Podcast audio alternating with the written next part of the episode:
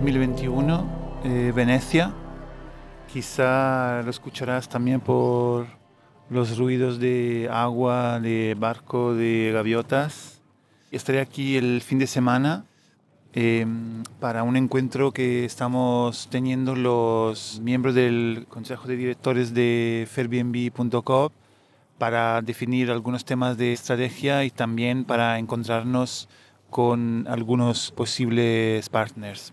Estamos en Venecia para este encuentro, siendo en realidad la base de Airbnb Cop Bolonia, eh, aunque realmente todos trabajamos un poco dispersos por Europa, trabajamos mayoritariamente a distancia, justamente porque Venecia, además de ser donde también vive el, el presidente de la cooperativa, donde ya se hicieron otros encuentros al comienzo, es un poco el, punto geográfico intermedio entre justamente Bolonia y, digamos, eh, los, los, posibles partners eh, con los que nos vamos a, a, reunir.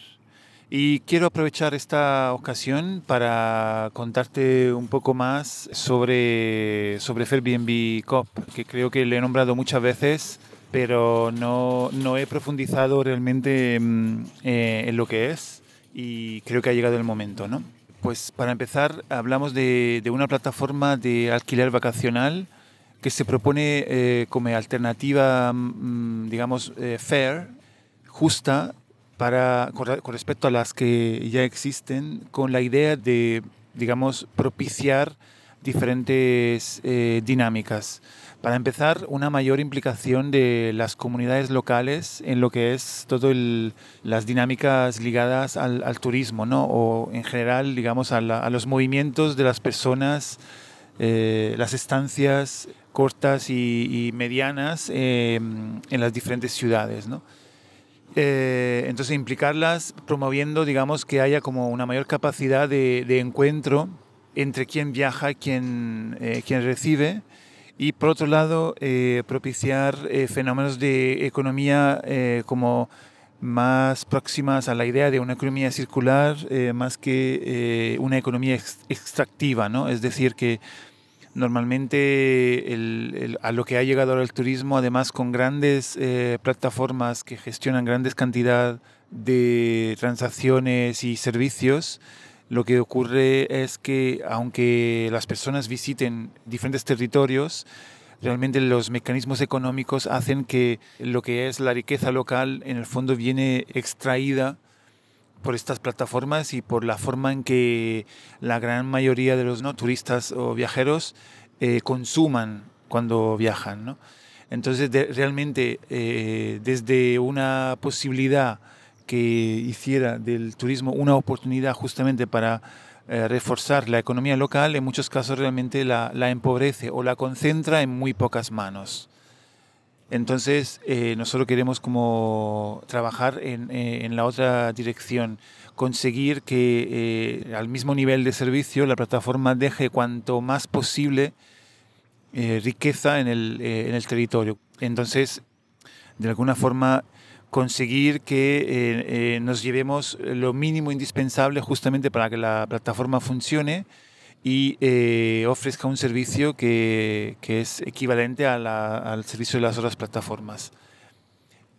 Y para eso lo que hacemos es un sistema de, digamos, de desarrollo eh, de la plataforma y de conexión entre lo que es el ámbito digital y el ámbito territorial a través eh, de eh, actores, colaboradores en todos los territorios en los que vamos a estar activos, que llamamos embajadores, es decir, que esta es una gran diferencia realmente con otras plataformas, es decir, que, que en cada ciudad, en cada territorio, eh, tendremos una persona o varias personas o organizaciones que lo que hacen es eh, hacer esa conexión, trasladar y traducir eh, esta visión más ética en lo que es la realidad misma del, del territorio. Digamos, marcando no solamente procesos de diálogo y conexión con las comunidades locales y las autoridades y administraciones públicas locales, sino que también de alguna forma eh, propician eh, este mecanismo de economía circular implicando, digamos, en el proceso eh, conectando con la plataforma todos aquellos servicios con enfoque ético también que pueden complementar la experiencia de la estancia de, ¿no? de los eh, turistas en las diferentes eh, ciudades. Esto además se complementa con otro tema fundamental que es que, claro, nosotros no aceptamos en la plataforma todos los anuncios, ¿no? en realidad solo aceptamos, por supuesto, solo los que son legales, pero vamos más allá de eso, realmente para evitar que, que seamos cómplices de alguna forma o que podamos eh, generar eh, eh, efectos no deseados como son la gentrificación, ¿no? que es el aumento de precios del alquiler o en todo caso de, sí, de, la vida en los centros históricos, digamos, donde se concentra el, turismo, ¿no? Eh, que genera que justamente sea más deseable para los propietarios alquilar temporalmente a los turistas que a, las, a los propios habitantes. ¿no? Fenómeno que realmente se ha agravado muchísimo más porque hay grandes grupos financieros y económicos que están realmente comprando edificios enteros y generando como una eh, intensificación de este proceso. Entonces nosotros, por ejemplo, tenemos como en las grandes ciudades, hay que ver que en el ámbito rural los mecanismos son diferentes, pero para hacer un ejemplo, en las grandes ciudades solo aceptamos un anuncio por, eh, por persona, ¿no? Eh, digamos, no aceptamos anuncios de quienes especulan con la vivienda. La idea es que puedas tener una segunda casa que quieras utilizar de vez en cuando y entonces el resto del tiempo la, la alquilas o tienes claramente una casa con licencia dedicada expresamente a, al alquiler vacacional. ¿no?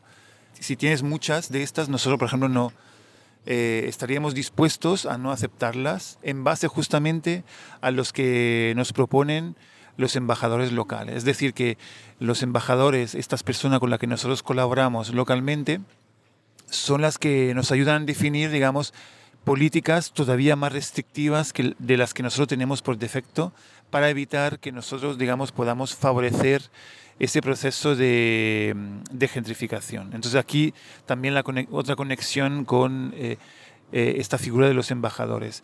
Y además, eh, uno de los elementos, digamos, más fácil también de, de comunicar y de, em, de entender es el hecho de que el 50% de los beneficios realmente son donados a digamos, organizaciones y proyectos sociales eh, en las diferentes destinaciones activadas. Es decir, que el que reserve eh, en Airbnb y Coop, realmente al final de su reserva se encuentra con, la, con, con, una pantalla en la que tienes que elegir a qué proyecto de, de esa destinación, de esa ciudad, quiere destinar la mitad de la, la cuota que nosotros cobramos para usar la plataforma. ¿no?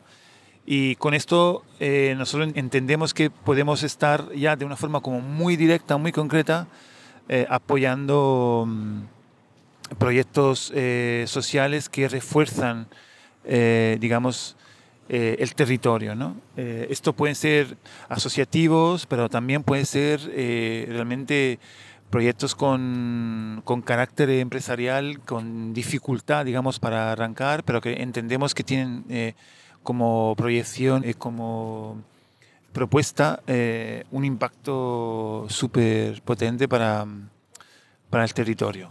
Entonces, esto digamos que es como la presentación general de lo que es Airbnb. Somos una cooperativa, esto es muy importante porque realmente eh, propone un modelo de gestión más distribuido de, como de base y además tiene que ver también con cómo eh, se promueve, digamos, la financiación de la propia eh, empresa, ¿no? Eh, ¿Por qué? Porque realmente hay de momento dos tipos de socios, los trabajadores y los financiadores. Entonces, los que somos trabajadores tenemos, digamos, en la gobernanza el control mayoritario de la, de la cooperativa. Sin embargo, hay como una cuota de gobernanza que también está destinada a los financiadores, con lo cual es interesante porque permite que haya como socios que participan con capitales, pero sin que esto llegue a suponer, digamos, un control eh, de la gestión. ¿no? Entonces, de alguna forma no hay forma de que la cooperativa se pueda vender. esto es un mecanismo mismo propio de, la, de, las cooperativas, ¿no? Un poco una garantía más de que no se trata de una propuesta que estamos haciendo simplemente para diferenciarnos, ¿no? Que, que esto es, es, un tema muy delicado, ¿no? y todo el rato, digamos, estamos en esa frontera de eh, evitar eh, caer en ese, eh, en ese espacio del, greenwashing o social washing, ¿no? digamos como hacer eso mínimo que nos dé una pinta de diferentes y éticos para captar un nicho de mercado y luego al final los grandes acabarán para, para comprarnos, ¿no? porque somos como una marca como muy especializada eh, y realmente hemos conseguido captar como una especie de comunidad de usuarios muy fidelizada y, y claro, una grande plataforma eh, podría aprovechar eso con eh, mejorando muchísimo más toda la parte tecnológica, etcétera, entonces acabar finalmente comprando, ¿no? que, ha pasado en muchos proyectos. entonces, nosotros hacer cooperativa, eso de por sí eh, eh, no es posible.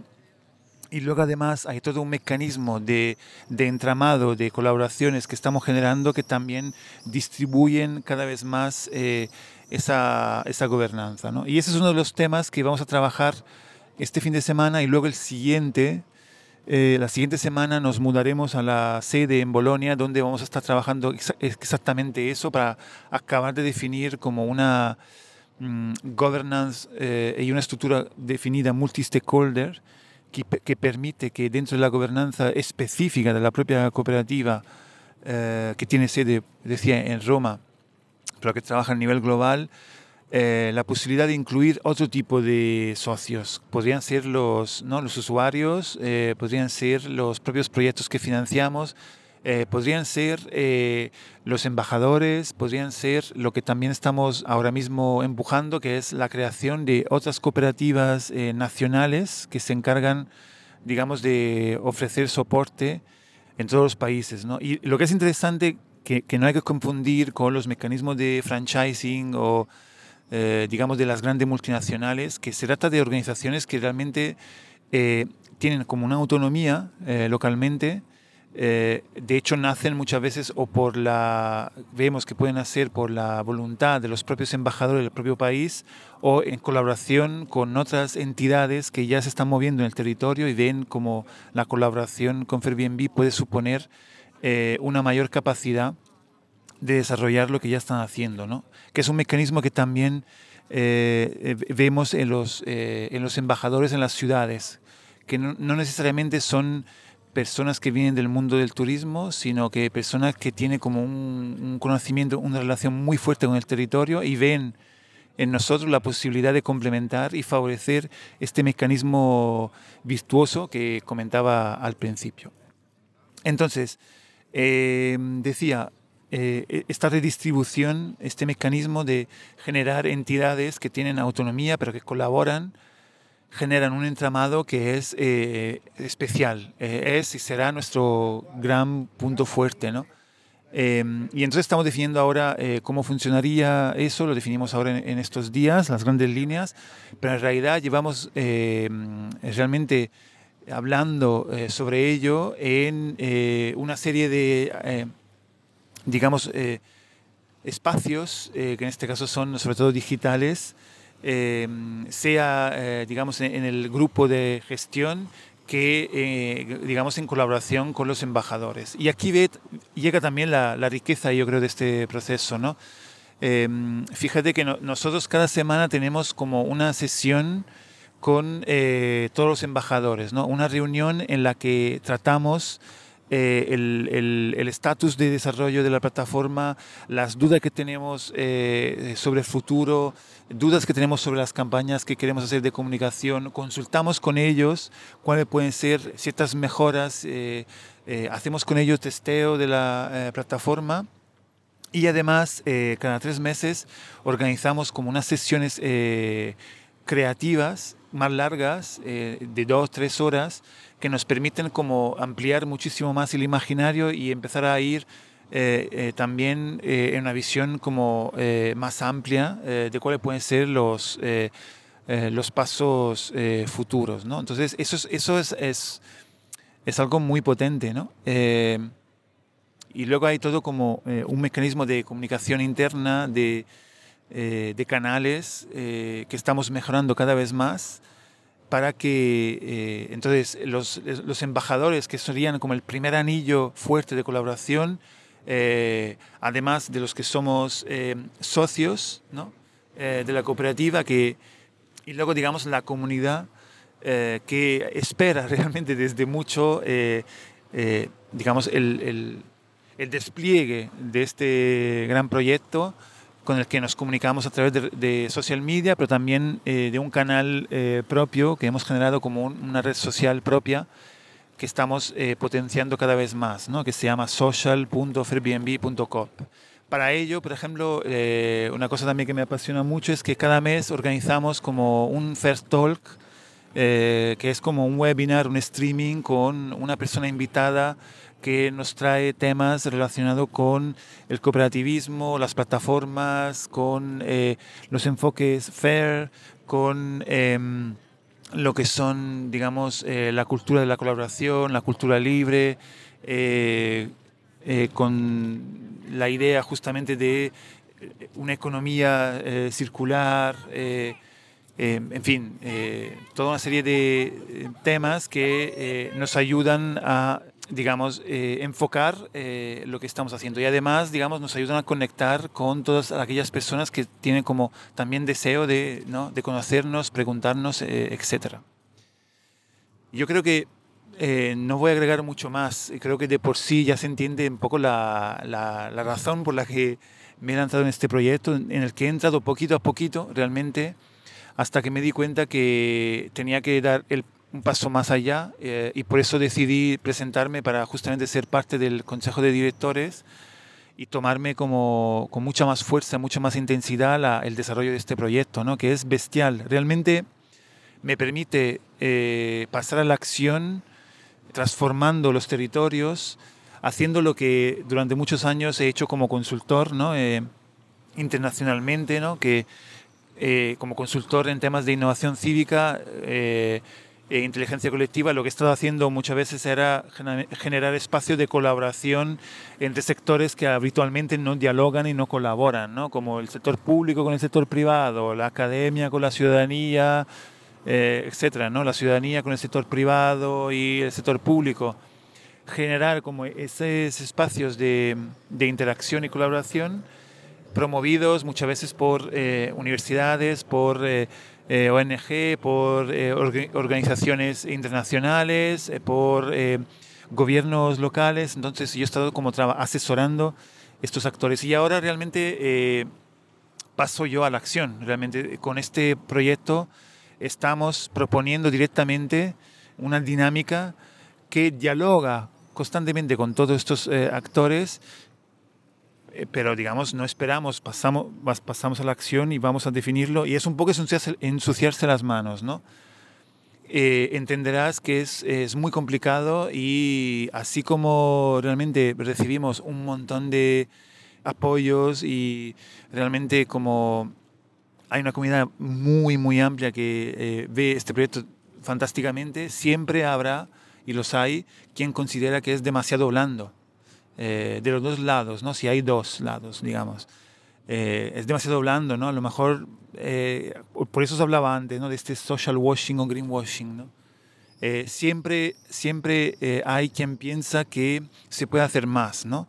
lo que pasa es cuando pasas a la acción, cuando te ensucias las manos y lo vas a hacer y quieres que realmente esto tenga un impacto, llegue y no sea simplemente una idea feliz, eh, hay muchísimos detalles, desde temas de organización interna a eh, temas de eh, justamente aplicación de estas propuestas, como decía, traslación a los diferentes territorios que tienen dinámicas diferentes, tan, tan detallados, tan específicos, que realmente estamos constantemente como en la línea de como es, esa línea constante de tienes que encontrar como el punto eh, intermedio que hace que esto, esto ocurra, quizá tenga un efecto menos de lo que te que tú deseas, pero transforma lo que existe y permite, habilita eh, dinámicas virtuosas eh, que entendemos que luego más adelante permitirán eh, llegar a una transformación todavía más, más importante.